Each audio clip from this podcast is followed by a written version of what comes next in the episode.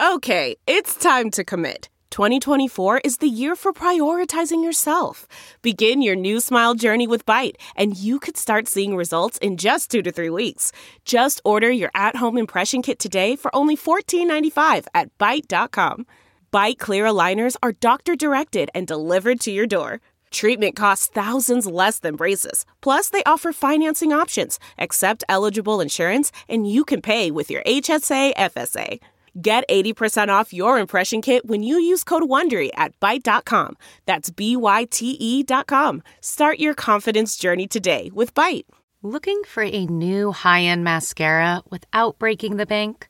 The new L'Oreal Paris Panorama Mascara gives you a high-end lash look in a premium gold luxe packaging. It's all about panoramic volume and fully fanned out lashes. With its tapered brush, the new Panorama Mascara catches every single lash, giving you the false lash look without any of the hassle. Say goodbye to clumps and flakes because this mascara is specially formulated to resist them all day with up to 24 hour wear. And the best part, it performs better than Luxe mascaras at only a fraction of the cost. You can buy Panorama Mascara on Amazon today. Hello, hello, hello. I'm your Wanda Sykes, hostess with the mostest, Michael Munoz, and welcome to In Yo Mouth.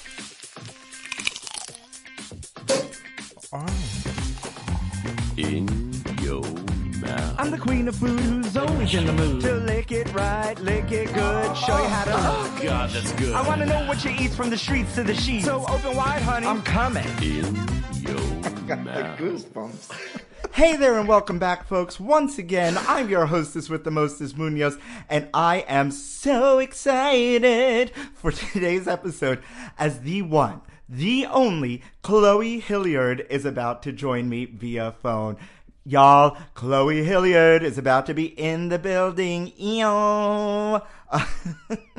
For those of you that don't know who Chloe Hilliard is, she is a former journalist turned comedian and is the woman, I'm telling you right now, is the woman you all need to be watching out for. I found out about Chloe one day because I stumbled upon her book that just hit the stands called Fuck Your Diet and Other Things My Thighs Tell Me. Is that title not the best?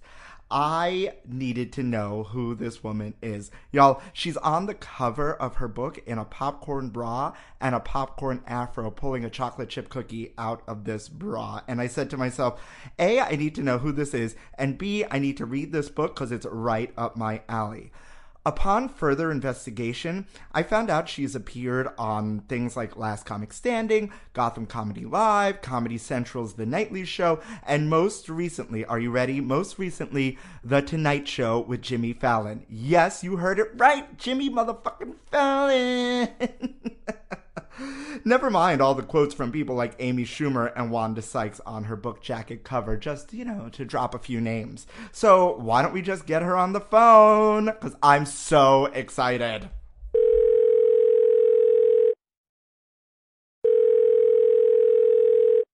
Hello. Hi, how are you? Hi, how are you? What's up? Oh my God, good morning. I know. I still have my raspy voice. no, it's okay. We call it we call it sultry in the morning. Oh, you know? yes, it is. That, that good sultry voice. There you go. it, it makes great for radio. You know Mm, what I mean? So I want to first and foremost thank you for taking some time out of your busy, busy schedule to come on my little old food podcast. You know, I, re- I really, really appreciate it. Um, for those of you out there, in your mouth listeners, uh, Chloe and I actually connected through the power of social media Absolutely, yes. um, and I I was like running down the street on, on the Upper West Side, just so ecstatic that we had connected. I walked into a Barnes and Noble for a completely different reason, um, just to buy some books for work, and there was Chloe's latest book, uh, "Fuck Yo Diet." Yeah. and other things. My thighs told me um, on this big display right in front of the store. And on the cover, Chloe herself is in a popcorn bra and a popcorn afro, pulling a, a M&M cookie out of her bra. And I said, I don't know who this is, what this is, but I need to take a photo. and um, Insta story about it, and immediately you wrote back just uh, with a thank you and such Yeah. kind words, and hoping that I enjoyed the book. Yes, Um, absolutely. it's, which- I mean, it's, it's interesting because it's like you. Thankfully, social media allows me to see people interacting with the book for the first time, and I, you know, I'm, I'm interacting with people I never would have met otherwise. So I'm always grateful, and this is like my first book, so of course I'm like even more eager to like interact with everybody. But everybody's been so nice, and things like this happen, and opportunities like this happen that would have never happened. So yeah, I'm very grateful that you took a picture of my book. Yes, well, listen, I not I not only took a picture of your book, but I read that cover to cover in lightning speed. But we're going to get into it. We're going to get into all the things, but as my listeners know, we need to start by I need to start by wishing you happy National Corn Chip Day. I love a good corn chip. Right? Okay, so now now we got to talk about the corn chips because I'm a native New Yorker. Okay, Mhm, and mhm. I know most uh, most America loves Frito Lay chips, but my favorite corn chip is Dipsy Doodle. yes, a dipsy doodle. Way to Yes. bring it back. Oh, it's very hearty. It has that weird little shape. You know, it's super processed, but it's something about it. It doesn't, to me, it doesn't leave an aftertaste. Frito chips, like Frito chips, leave an aftertaste. I don't know how people do Frito pie. That's why they do Frito pie. They have to put all this other stuff on top of it to get rid of the aftertaste. Do they even still sell dipsy doodles? And and bodegas and and the city. You got you got to find it. You I got to find it. And they have barbecue version. I don't like. I'm a purist. I don't like barbecue version. So I like a good I- Wow, wow, wow. What's your favorite like chip of all time if you had to choose one? Okay, so I would say. I would say my favorite chip of all time. If I'm going for simple, I like a wavy potato chip.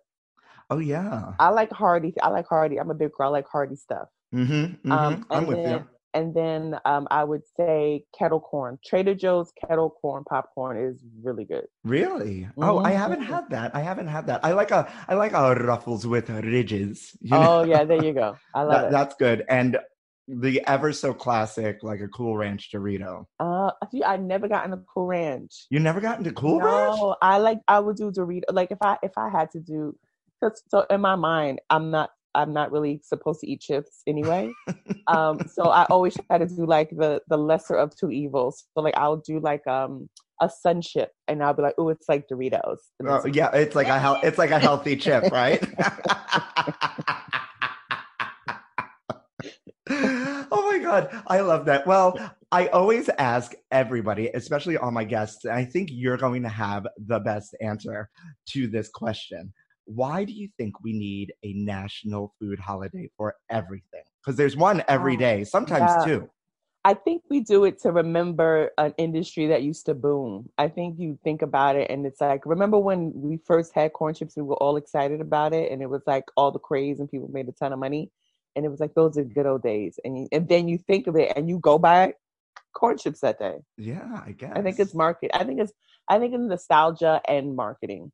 And I, in the future, I'd be interested to see like what, like in the future, to be like National Soy Patty Day. And you'd be like, "Mm, Yes, na- National um, Impossible Burger Day, yeah, or yeah, yeah. or National Like- Tofu Mhm. Dry Ass Tofu Day. or- the, the tur- turmeric shot day, you like, mm, I'll pass.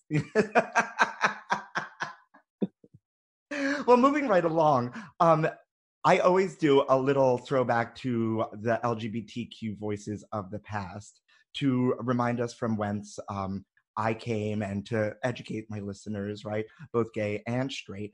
And on this day in 1977, and I'm so glad that this fell on this day with you because I know you're a big music person. Yes. Thelma Houston's Don't Leave Me This Way begins its 17 week top 40 run. It goes on to become a perennial gay anthem. Yes, it is. You could find me twirling on the dance floor for sure. Listen, I know that hmm, that first hmm, I'm like, oh, Yep. I know it's on. And that's so great because like songs like that, they really first of all, I I for one day I wish I could go back to Studio 54 just for one just to see how people dance because we don't dance like that in clubs anymore and we definitely don't dance the entire song. So they would play that song on a loop and people would get their entire life for like 35 minutes. Oh And no, I have to take you to the Monster on Sunday nights for disco tea because uh, sometimes Lady Bunny spins. You know who Lady Bunny? Yes. is? Yeah. So some, it's her party, but um, she, she's super famous and on tour all the time. But sometimes she'll come back to spin, and even if she's not spinning, it's all disco for a good six hours, and they will give you the hits and the queens twirl. Oh, I want to go. They twirl, and then you have the ballroom disco tw- uh, queens that Mhm. give you like full on partner dancing, Mm. everything. But I I- always say I died on the dance floor. Like this is like another life, and I certainly was there at Studio 54. Oh, I was. And you know what's so sad is that like we don't even have disco culture anymore, but now people pay to do that for like a workout exercise. Uh, Like they'll pay like hundreds of dollars to go and do a step choreography to terrible songs. right? No, no. But and uh, enough about Thelma Houston, and don't leave me this way. I want to talk about you and get to know you, and certainly get to this incredible book. So we are no strangers to comedians on this podcast. My old podcast host is a comedian herself, and I. I personally do my best comedy on a Friday night. Yes, On a go. Friday night at the bar while trying to pick up some mans. There you go. Open mic, open mic.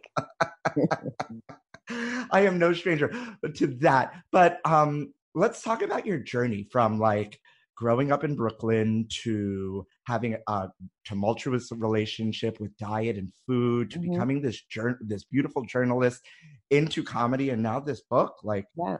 Let's start at the very beginning. Beginning, uh, I was I was born in Brooklyn, New York. Mhm. Um, I've lived in New York my entire life, uh, and I've always, in throughout my like adulthood, I always like, oh, I'm gonna leave New York. But then I was a journalist for over ten years, and it's like you have to be in New York for journalism. And then towards the end of journalism, I during the time of being a journalist, I, I wrote for the Village Voice. I was a staff writer there. R.I.P. R.I.P. I know, I know, So I know. sad.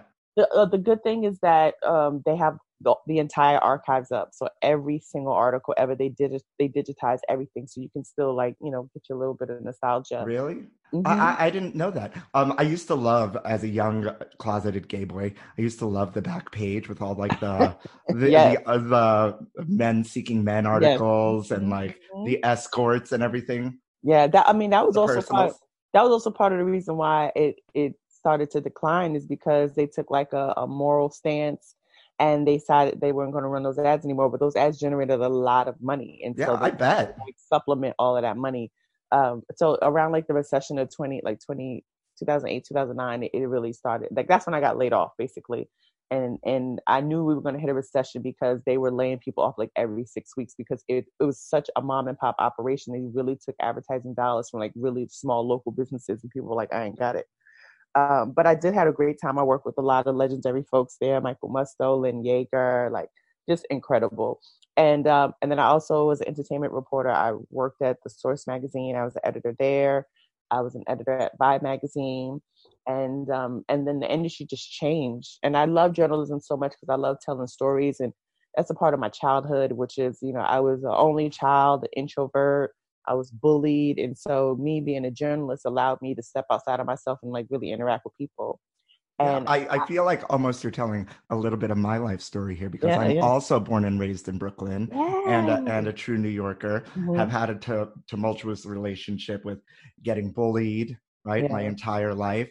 Um, my weight fluctuates like you know more more than the Dow Jones. you Mhm, know? mhm. Yep, yep, And yep. all of that, all of that, yeah. and I think I think for me it's like I wrote this book because I finally got to the point where I and you know you always tell yourself like I know I look good I'm fine I'm fabulous I don't this but that's just like you after a while when you I said it so much that I really truly settled into that and it wasn't just like a marketing plan for myself on a day-to-day basis in order to go out into the world it became like this is really what it is and then once I started to do like the just the research and try and connecting the dots to where I was in my life and how food or the food industry or politics was shaping food. It made me realize that it's our relationship and not just people who are larger, but everyone in this country, our relationship to food is much more complicated and much and and much more so dictated by entities and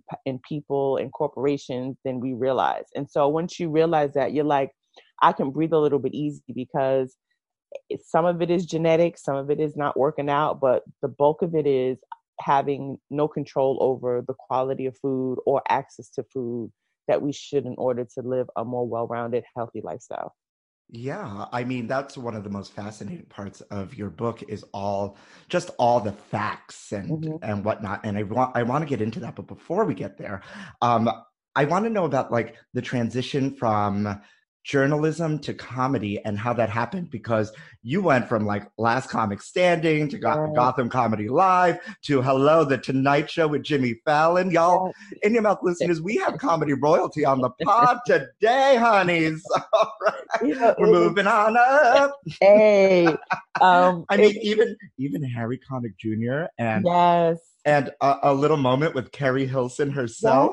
Yes, I've been saying Harry Connick Jr. is really tall. I was very impressed. He's like like six four, like six four, six four. Yeah. Yeah he had a lot of tanner on too. So I was like, I was if you see the video, I'm like looking at his face, like, oh, you really, you really darken it up. Okay, I, uh, well, listen, you know, they they all they all want the tan that they can't have, honey. um, but no, really, I did some deep diving, as you I know, as you can tell. I fell. I fell into a Chloe Hilliard hole, and I am okay with it. You're a little journalist as well. We need more people like you. Um, so it all actually came back to journalism. So I had been a journalist for a while. I had done online, I had done print magazines, newspapers, and the last thing that I had done or yet to do was television. And so I wanted to become a fast talker, like good interviewer, crack jokes, just be like a lot of personality. Basically like like a personality coach. That's what I was like thinking about when I so I took a stand-up comedy class and in the class you stand up in front of everybody and you tell your jokes that you have and you know the goal is at the end of the class you do a five minute five minute set during the graduation show. And so i was really excited and i really started to enjoy it. And i had the show and a lot of my friends and family came and at the end of the show i did well. And i mean relatively i did well but i was like so nervous i couldn't take the mic out of the mic stand. And like the video you can see i wrote my jokes on the the palm of my hand. So after like every laugh i would like look down to see what my next joke was. And i was like i don't know how people can memorize their jokes.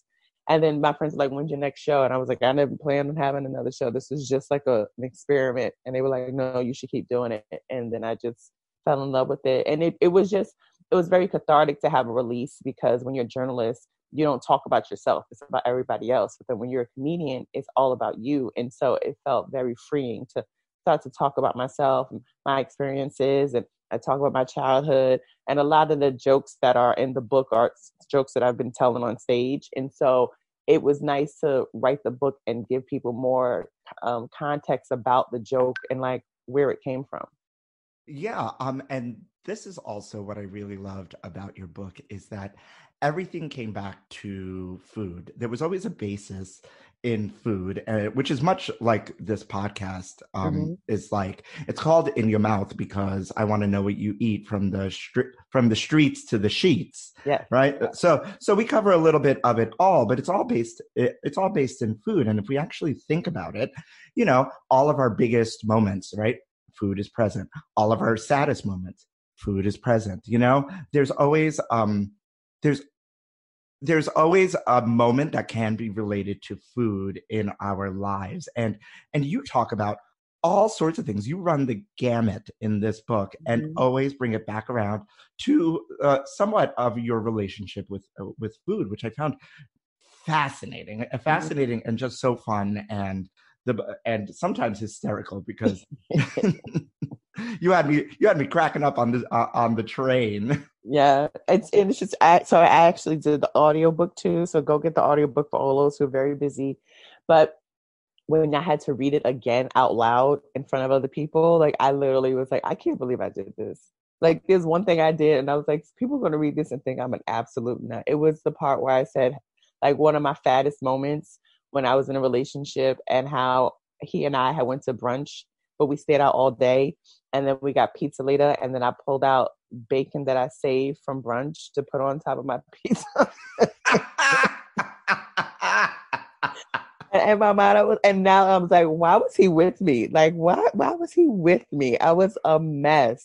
Listen, I've I've worked um, in and out of hospitality for 21 years, and some of the shit that I have seen people do, I have seen women, these women, um, take entire plates, like uh, like a, a salad plate, fill it up off the buffet with, let's say, ham, wrap it in a cloth napkin, and lower it into their purse.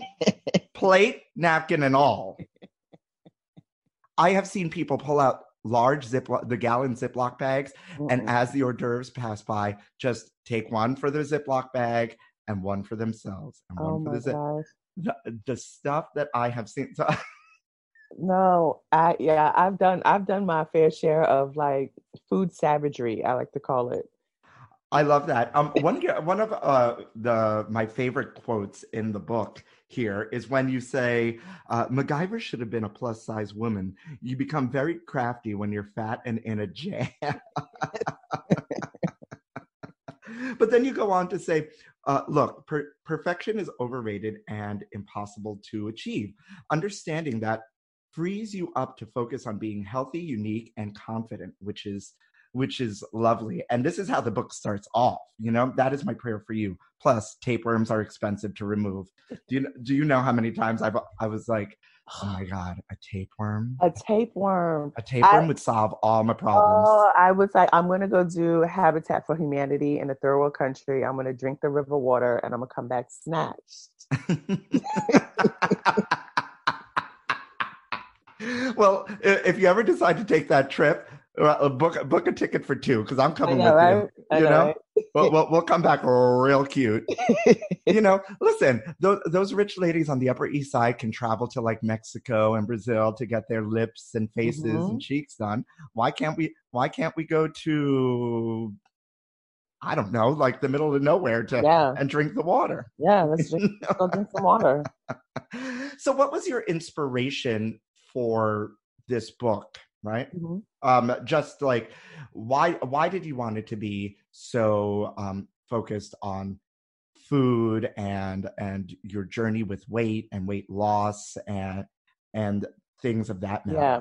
So I, I mean, as a journalist, you, I always wanted to write a book. That was, you know, before social media or blogs or blogs. Like writing a book cemented you as an expert. If you had like, you know, author of under your name when you're on television, it was like, oh, they know what they're talking about. So that was always my goal was to write a book.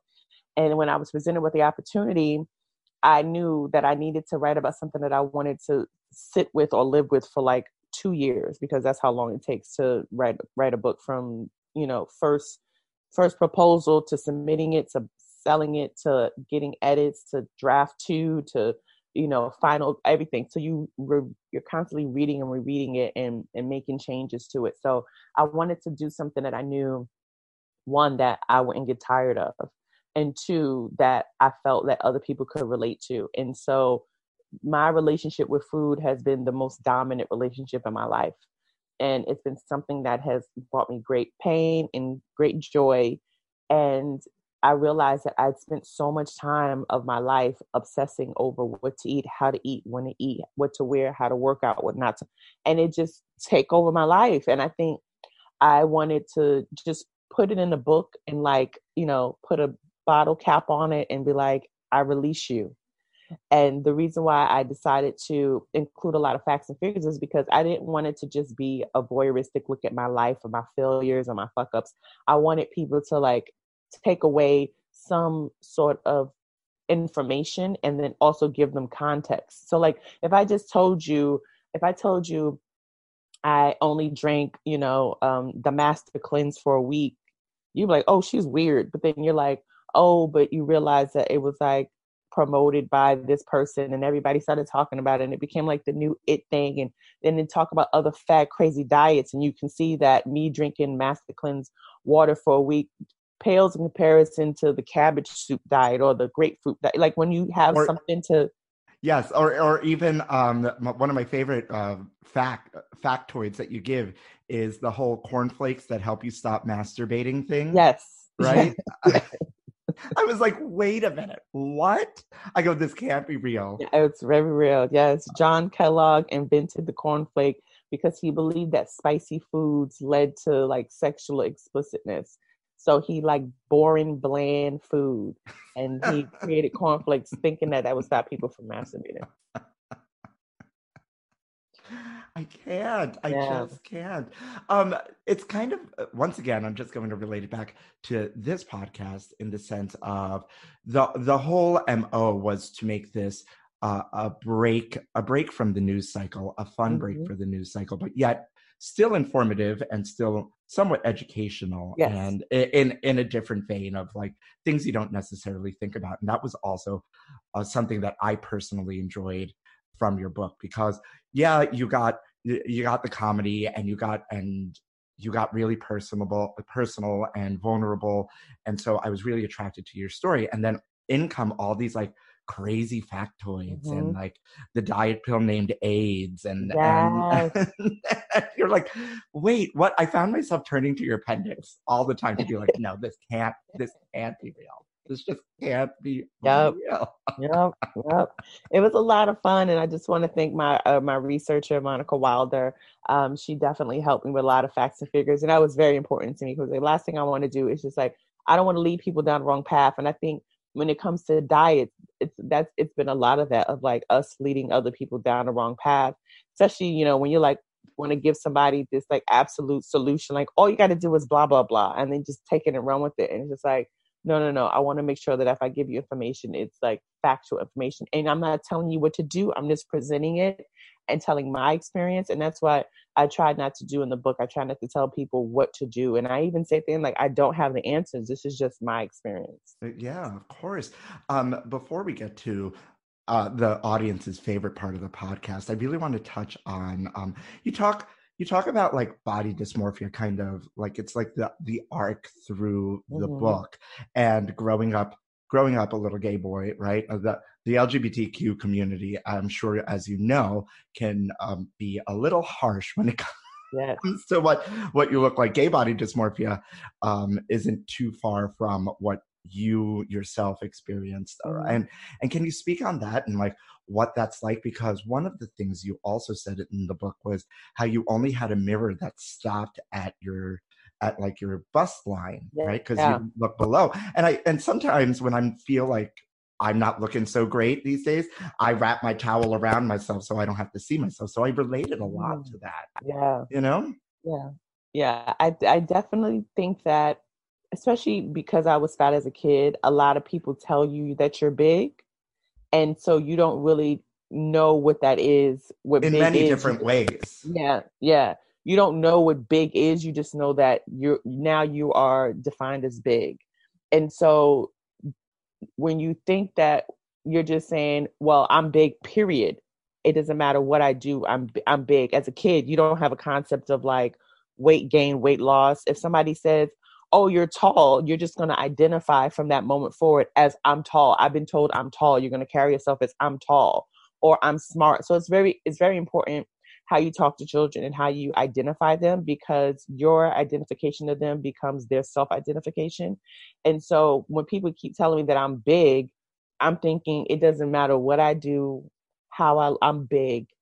And that just leads to body dysmorphia because I would gain weight, lose weight, and I still thought, oh, I'm big. And then Yeah. I didn't have necessarily um, a point of reference for my body. It's not like you're looking at like tons of photos of yourself as a child or even a teenager, really, because who's who's who's who had money to print photos? No, nobody, nobody. Um, uh, that's uh, we're the same age ish, you know, twenty six, Yeah. and so and gorgeous.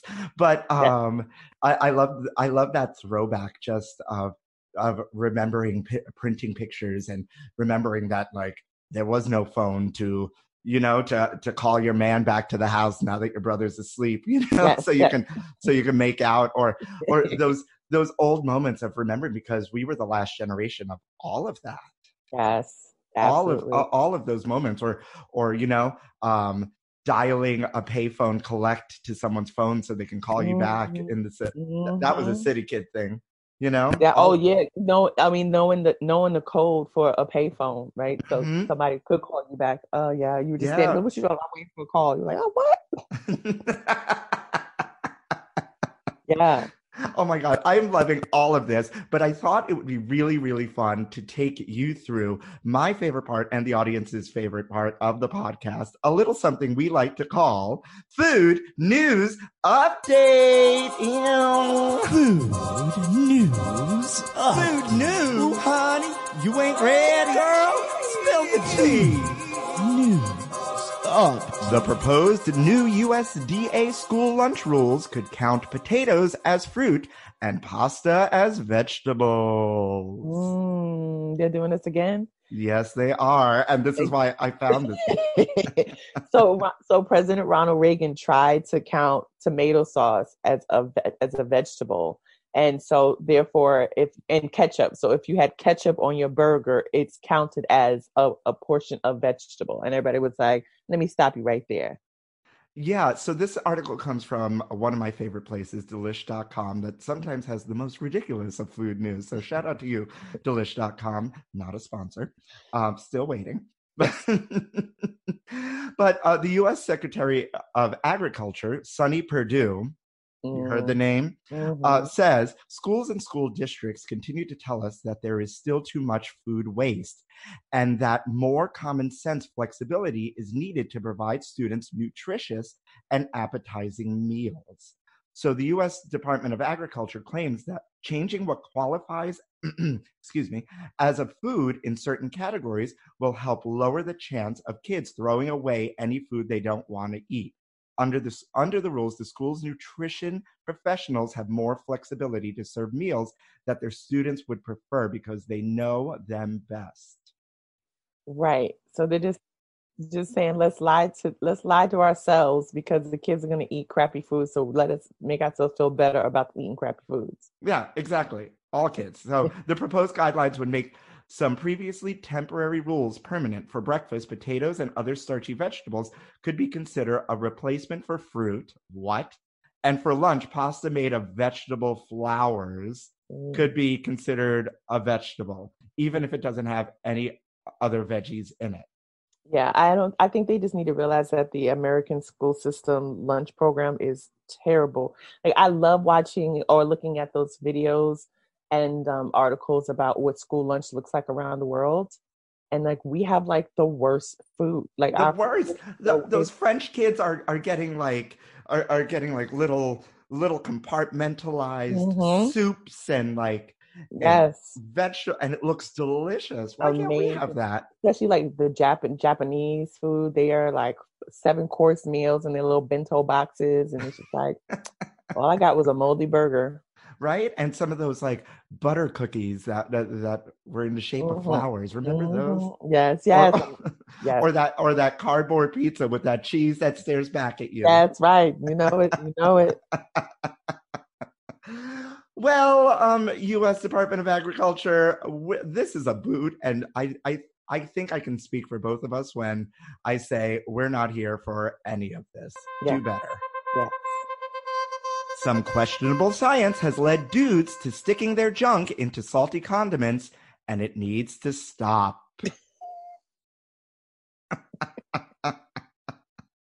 so I need to explain this to you a little. Bit. Yeah. I'm. I'm like with bated breath. Like, what is happening? So earlier this week, um, thank you munchies.vice.com for this. Earlier this week, a Wisconsin teen, a female, um, posted on TikTok insisting that men can taste food with their testicles.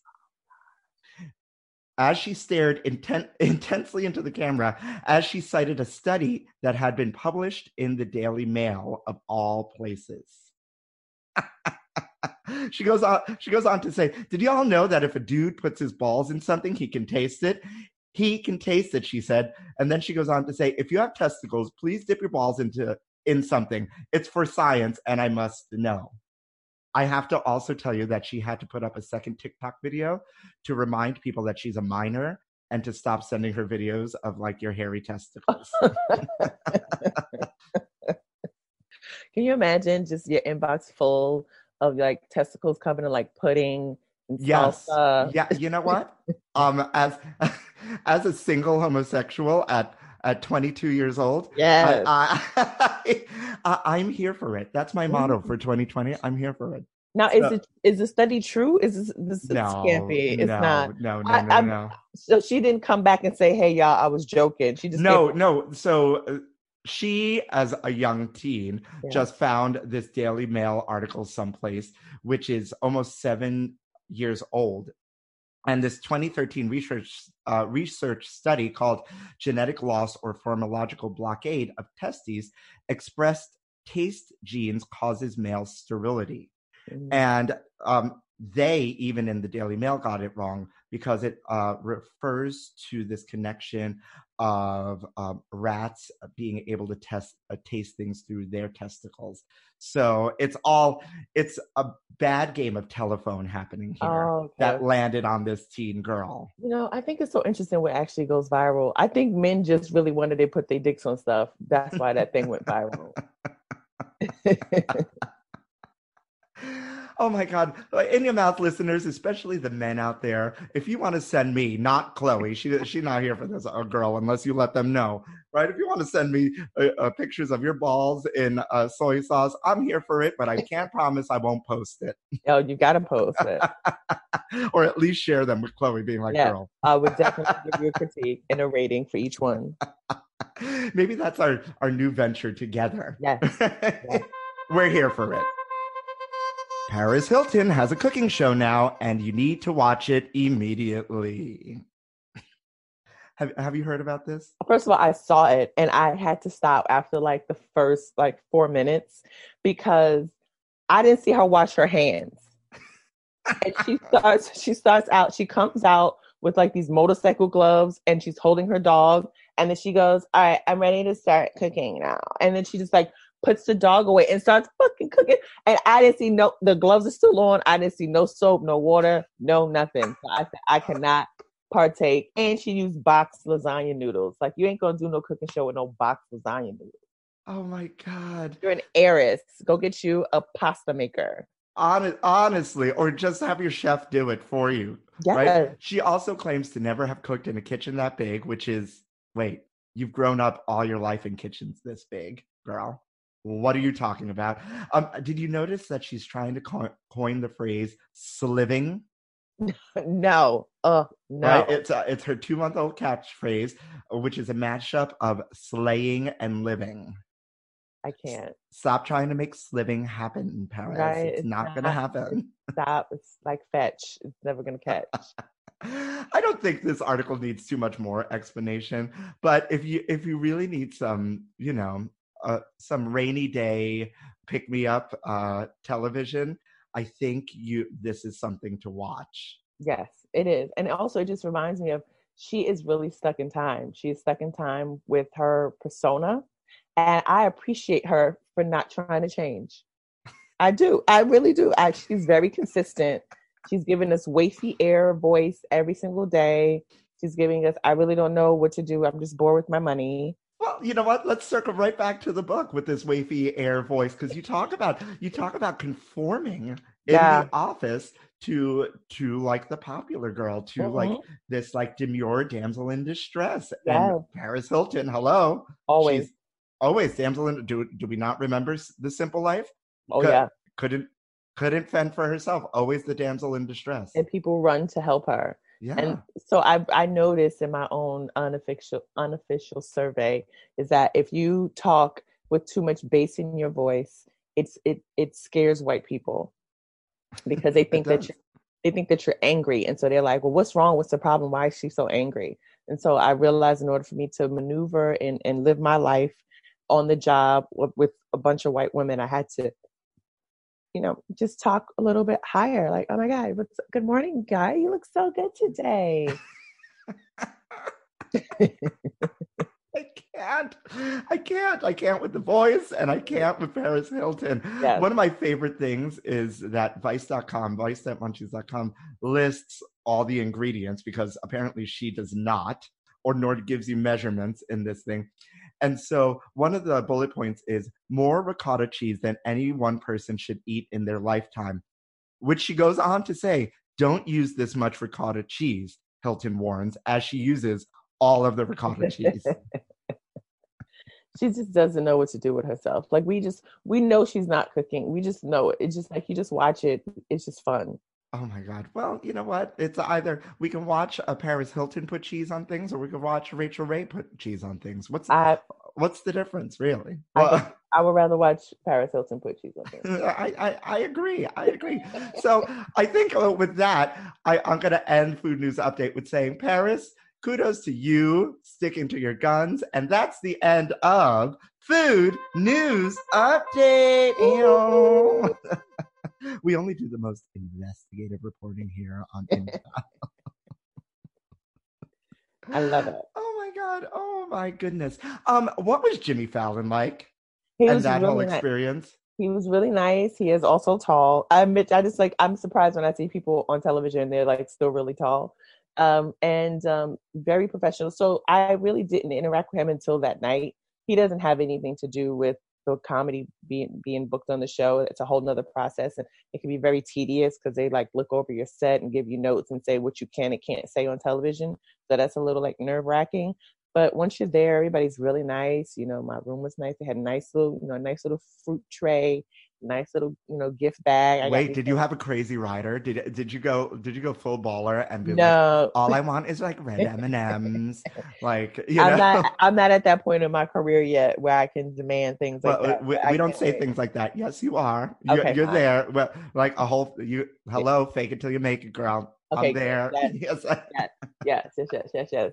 Um, I yeah, I didn't. I didn't do that at the time because I was being generous. Yeah. Um, but um, but they had some really good stuff. So you go out and and it's just surreal. You just that curtain pulls back and you walk out to your mark and you, it's just go time. Yeah, and it was brilliant. You looked beautiful. The set was great.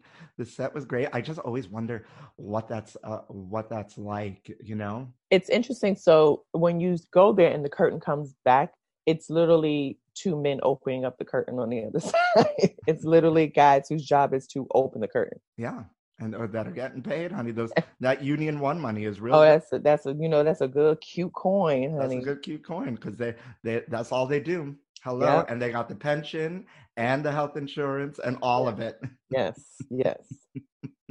You also have um your first live album out called Big Dick Energy, which I wanted to kind of push, right? Because Oh, hello, ain't nothing better than a big dick. I'm not Yeah, I'm not a size queen, but I, I won't I won't shy away now. Hello?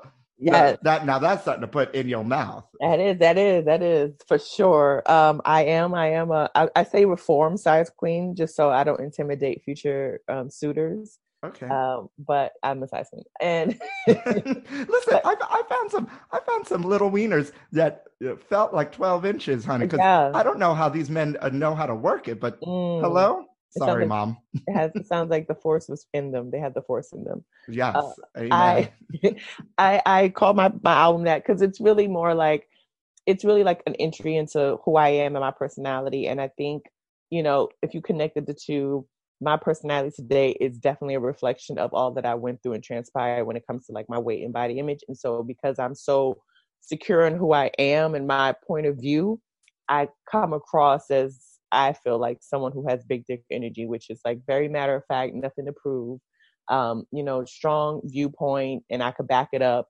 if if challenged. And so I I went with that as my my comedy album because I talk about some like funny things and some things that people like, how the hell did she make that funny? Like my first joke is definitely a head scratcher. I'm sure. yeah, I love. I. I I love it. I love it, and I can. I, I can completely see it because you know when some of these some of these men talk to you you're like oh oh I I see what's happening here Yeah. I get I get I get your energy yes, for sure. and I also in the book I give tips on how to identify big dick energy and little dick energy as well. I mean, I'm trying to save lives. I love it. I love it. Let's have a little, uh, a quick little fun before we close out here. Do you Yes. do you have, um, you know, some like guilty pleasures? What are what are your like guilty pleasure go tos? And then what's like your death row meal? Oh, okay. So somebody asked me about my death row meal, and I thought it was a good meal, and they laughed at me. So I said a nice piece of salmon with, um, I know with but like decadent, Sorry, I made a face. with um with um with mashed potatoes and uh spinach or kale and that is, I like balance. And then like my dessert would be like an over the top like whole chocolate cake with like ice cream and like fresh baked cookies out of the oven. See, I like I like savory and sweet, but I like I can't eat, I can't do an entire shitty meal. I have to do something that's very decadent and feels good so that when I eat the crap, I feel But like it's your okay, death row meal. You're, you're not eating after that. that is very true. See, but you don't think about death like that. You're not you're not acting like oh I'm no, I do. Because if it was my death row meal, it's going to be a meat and cheese platter, some pizza from like John's, or maybe even some uh, Papa John's racist pizza with the gar- the garlic dipping butter, you know. And then and then the chocolate cake, right, for the death row Mm. meal. See, all right, I I got I have to think about it differently then, because I also don't really even now I never really grew up on like fast food, so I don't think about chain food when I think about like decadence. I just think about Mm. like the thing. But like Yeah. yesterday, I ate. Yesterday, this is funny. So last night I was out at the Comedy Cellar and I was eating, and I had a salad with salmon and a side of cauliflower. And my friend, he was like, what, so what's up? You just sitting here eating like a plate of cauliflower? Like, what is this about? Like the salad? What's up? What's going on? And I was like, oh, I, I, I ate a pint of ice cream. so this is what I have to eat now because I ate a pint of ice cream today. And he was like, oh, I did not expect that answer. But see, that's my logic. yeah, uh, yeah, it's the balance. It's definitely the balance. Do you have any guilty pleasures out there? Oh gosh, what is it? Um, I like popping pimples. Oh. Ah. Ah. Oh, you're one of those people. You do you sit there and watch like Dr. Pimple Popper too? I will. I, I mean, I don't commit fully to it, but like I'll look at a clip online. I won't watch the whole show, but Oh, because I like to, I like to pick and choose what type of thing is being popped. But I mean, like guilty pleasure, like even like if I'm having sex with a guy and like he's on top of me and I'm like rubbing his back, I can identify like, okay, that's a blackhead. And then like later I'll come back to it. Or like if or if I could act like during sex, like I'll just like dig my nails in into his back to get the blackhead as we're having sex. Oh my uh, yeah, oh, okay.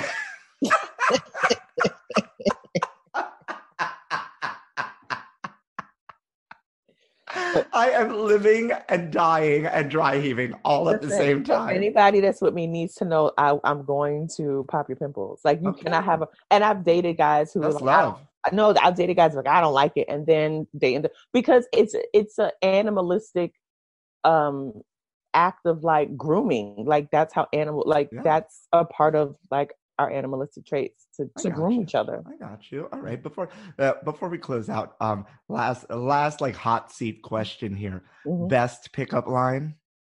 Oh man. Oh my god. Okay.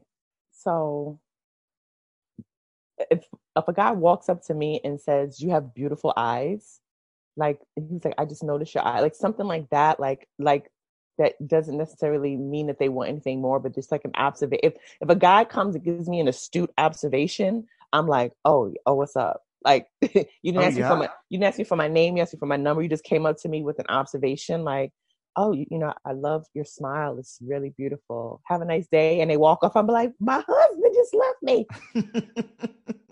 I once tried to use. I was leaning um, with my back uh, back against the bar, and I once I thought I was being funny, and I once tried to use. Um, oh my God! Did you know drinking while pregnant can, can cause severe birth defects? to this very attractive man, as if I didn't know. Like I put on like my blonde wig, and he turned to me and he goes, he looked me up and down and goes, "Charming," and walked away, which made it even funnier to me. I don't have I don't have any pickup lines. I'm very direct, so I need to I need to probably come up with some. Right. I'm And- also not a good flirt because I'm very I, I don't like a lot of times my friends yell at me because I don't know how to pick up when a guy is flirting with me. Yeah, I have no game either. Yeah. No game whatsoever. Favorite restaurant in the city? Mm. I've been on the ramen kick now, so I like Tatsu. I like Tatsu ramen. All right, all right. Well, this has been so much fun, and I can't thank you enough for taking time for little old me out of your very busy schedule. You're doing a book tour now. You're doing um, comedy shows all over the place. You are on the up and up, girl. So I am so grateful. Thank you so much. Can you let let the kids know where to find you? Please give them all the social media handles. Absolutely. If you go to chloehilliard.com, that's C H L O E H I L L I A R D.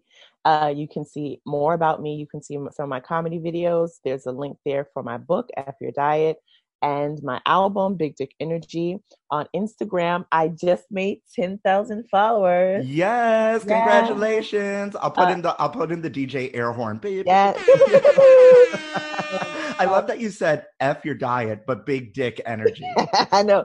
I don't think dick is a curse word. I think it's a part of life mm-hmm. and we need to embrace it literally and figuratively. Yes, yes, yes. Um, yes. you can find folks out there, you can find Chloe's really hysterical, brilliant book uh, called "Fuck Your Diet and Other Things My Thighs Tell Me" at um, at all the bookstores, mm-hmm. online, via her website. I'm sure it's on Amazon too. It's on Amazon. It's on Audible. It's on Google Play. And if you want, you can just go to F the letter F yourdiet.com for all things related to the book.